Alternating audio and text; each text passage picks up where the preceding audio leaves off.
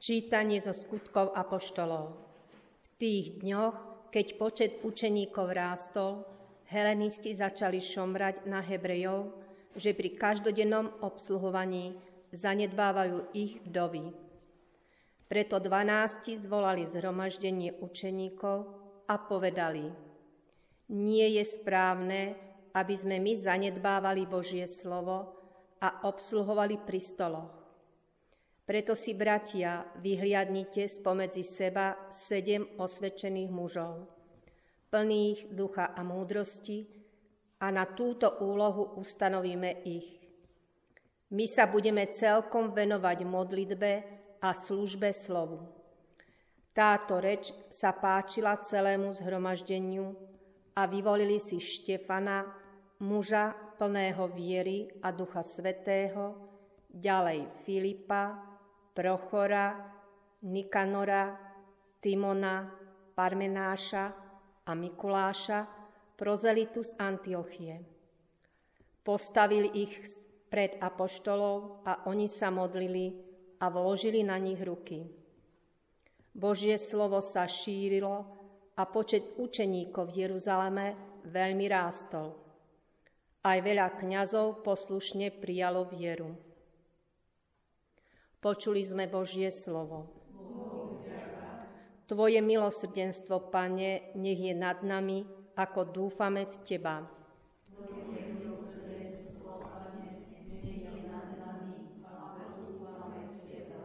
Plesajte spravodlivý v pánovi, statočným slúži spievať piesen chvály.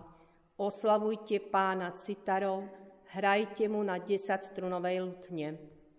Tvoje milosrdenstvo, Pane, nech je nad nami, ako dúfame v Teba.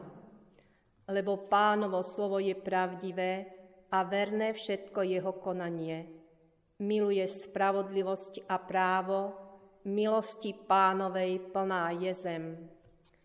Tvoje milosrdenstvo, Pane, nech je nad nami, ako dúfame v Teba. Hľa, Oko pánovo bdie nad tými, čo sa ho boja, nad tými, čo v jeho milosrdenstvo dúfajú, aby ich zachránil pred smrťou a v čase hladu nakrmil. Tvoje milosrdenstvo, Pane, nech je nad nami, ako dúfame v Teba. Aleluja, aleluja, aleluja. Stal z mŕtvych Kristus, Tvorca všetkého, a zmiloval sa nad ľudským pokolením. Aleluja, aleluja, aleluja. Pán s vami. Čítanie zo svätého Evanielia podľa Jána.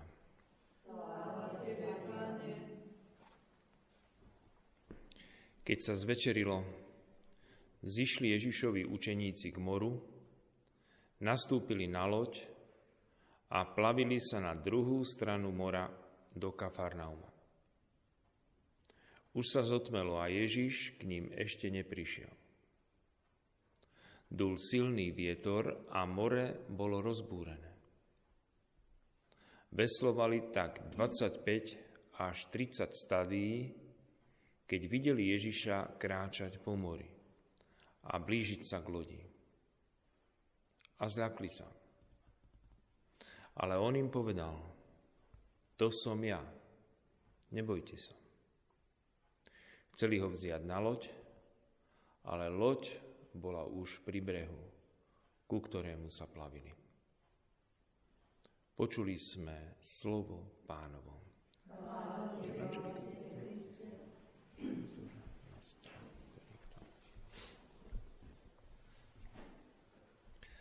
Naďalej počúvame, ako Pán Ježiš podáva ďalšie a ďalšie dôkazy o tom, že je stále pri nás, že je medzi nami a že žiadna prekážka mu v tom nemôže zabrániť. Nemôžu mu zabrániť zatvorené dvere, pretože on je schopný prejsť aj zavretými dverami. Nemôže mu v tom zabrániť more, pretože on je pri nás aj na tých najnedostupnejších miestach. od tej chvíle, čo vstal z mŕtvych, už to nie je, ako to bolo počas jeho pozemského života, kedy podliehal všetkým tým mm, obmedzeniam a zákonom prírodným, ktorým podliehame aj my. To znamená, keď sa chcel niekde dostať, tak mu to trvalo pár hodín a niekedy aj pár dní, aby sa dostal na to miesto, kam potreboval ísť, keď išiel pešo.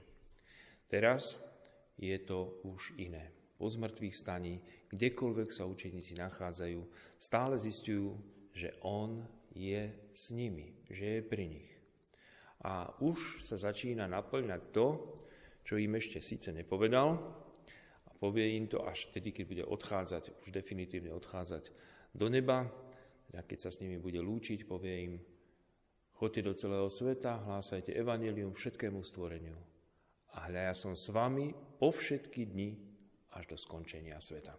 Teda Pán Ježiš sám slúbuje, že zostane s nimi ako Emanuel. To je zaujímavé, že hneď ako prvé, čo bolo oznámené, ešte keď Jozef teda e, mal to zjavenie aniela, ktorý mu prehovoril, neboj sa prijať Máriu, svoju manželku, lebo to dieťa, čo sa jej narodí, bude e, Boží syn a bude to ten, ktorého predpovedal prorok Izaiáš.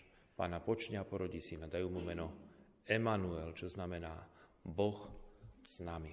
Teda Ježiš skutočne naplňa ten titul, ktorý dostal, ten titul Emanuel, teda, že On je Boh s nami.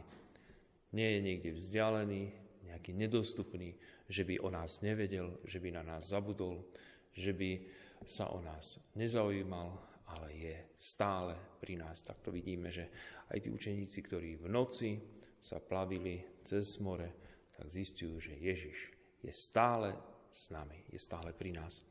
Aby naozaj e, všetci veriaci mali ten prístup k tomu zdroju Božích milostí. Počúvame v dnešnom prvom čítaní, že už